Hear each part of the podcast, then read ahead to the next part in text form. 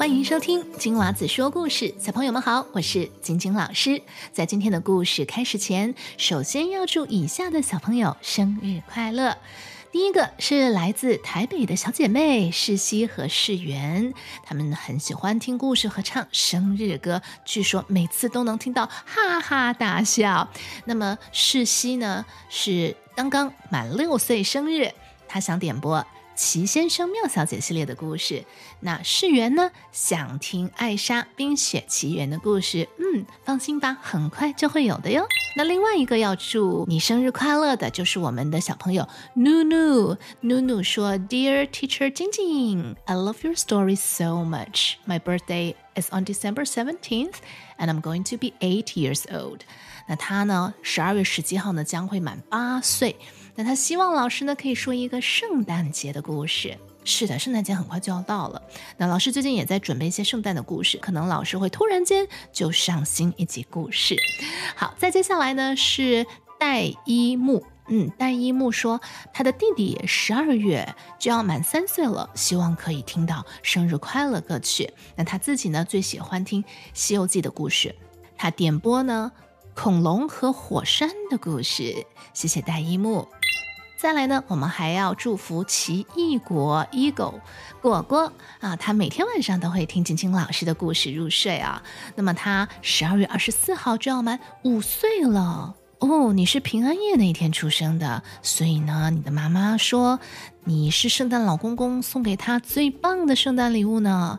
果果想要听火车新干线的故事。金刚战士，还有英雄打坏人的故事，哇！果果，你一定是一个特别勇敢的小朋友。我希望你有一天可以变成 superhero 超级英雄，拯救地球。好，那接下来我就要祝福刚刚以上所有的小朋友呢，祝你们生日快乐。今天这个版本的生日歌是两只老虎的版本哦，很好学，试试看你会不会。Happy birthday, Happy birthday，生日快乐，生日快乐，A very happy birthday，我祝你生日快乐，Happy birthday，生日快乐，Happy birthday，小朋友们。 好，接下来呢是易田木，他今年四岁，住在美国西雅图，每天上学都要听老师的故事，想听更多孙悟空的故事，没问题儿。好，在这里呢，感谢所有给我写信的小朋友，你们的来信老师都有收到。如果还没有听到自己的名字或者生日的祝福呢，那老师会在下个故事或者下下个故事前跟你们一一的打招呼，所以请耐心等待。如果你也想写信给我或者点播故事，可以去到我的网站或者脸书专业写留言，网址在节目的叙述栏当中就能够找到。那我等你写信给我哟。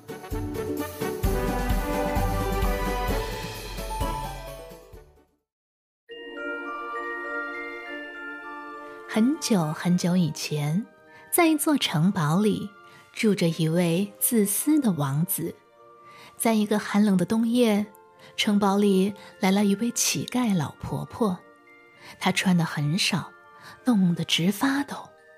她说：“善良的王子啊，我好冷啊，请您收留我吧。”王子见他长得又老又丑又怪，便对他说：“快走，快走，这里不欢迎你。”老婆婆恳求了半天，王子还是不肯让她留下。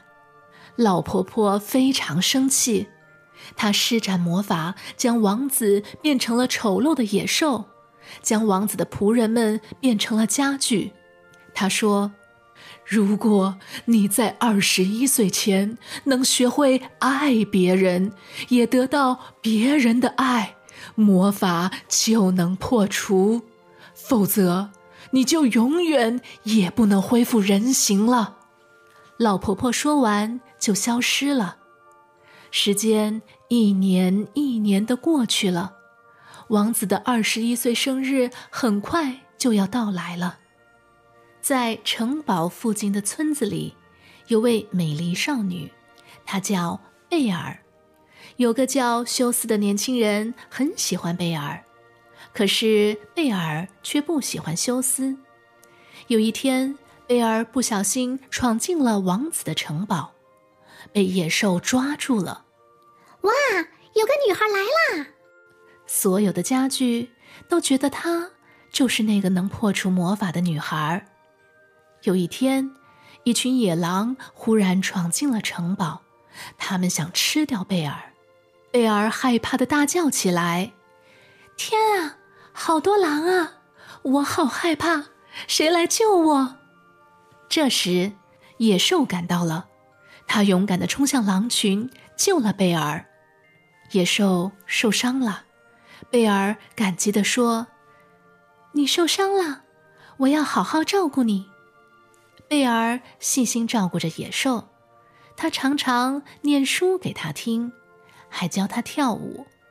渐渐的，野兽变得有礼貌了，贝尔对他的感情也越来越深。野兽伤好后，贝尔想回家了。野兽虽然很舍不得，但还是让他走了。可是休斯却来到贝尔家，逼贝尔嫁给自己。他威胁贝尔说：“如果你不嫁给我，我就把你爸爸抓起来。”贝尔很伤心，只好去找野兽来帮助自己。没想到。休斯悄悄地跟在他后面，很快，休斯见到了野兽，两个人打了起来。休斯眼看就要打输了。就在这时，野兽想起了贝尔教导他要做一个善良和善的人，于是他还是松开了休斯。可没想到，休斯却不肯放过野兽，还把他刺伤了。结果自己一个没站稳，从屋顶摔了下去。贝尔抱住了受伤的野兽，难过的说：“善良的野兽，你千万不能死啊！”贝尔的话刚说完，受伤的野兽突然就变回了英俊的王子。他的魔法解除了，因为他终于学会了如何去爱别人，去为别人而付出。同样的，他也得到了贝儿的真爱。从此以后，贝儿和王子快乐的生活在城堡里。啊，对了，还有那些家具们，也都变回成为了正常的仆人。这就是美女与野兽的故事。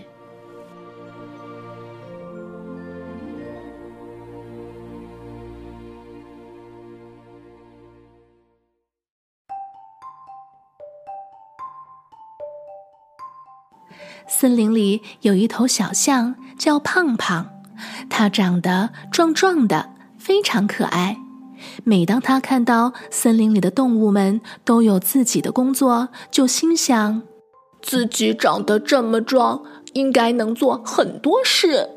于是，他帮象爸爸去搭房子，可是他还小，很多地方搭的不对，帮了倒忙。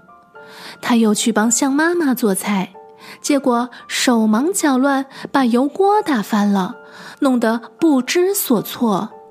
于是胖胖很丧气，没精打采的在花圃园里待着看风景。他遇上了青蛙小姐，青蛙小姐说：“胖胖，你怎么不开心呀？”胖胖说：“因为……”我什么都不会做，什么都做不好，我真是没用的小象。青蛙小姐笑了，她说：“你可以帮我种花呀。”胖胖的长鼻子是最好的浇水工具，它给花儿浇水，帮青蛙小姐省了很多力气。在花儿盛开的季节里，小象把自己辛勤浇灌出来的鲜花送给森林里的动物们。大家好开心呀！到了夏天，小象就会在小河边汲水，用自己的长鼻子做莲蓬头，帮动物们洗澡。每当动物们搬家或者搬重物的时候，小象也非常乐意去帮忙。大家都很感谢它的帮助。小象终于达成了自己的心愿，成为了一头有用的小象。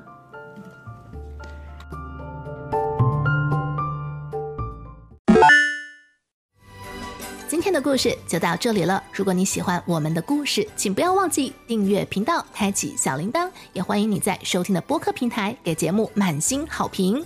脸书专业正在冲刺一千 follower，任务完成就有惊喜的礼物哟。链接在我们的叙述栏当中就能够找到。谢谢你的收听，我们下个故事见。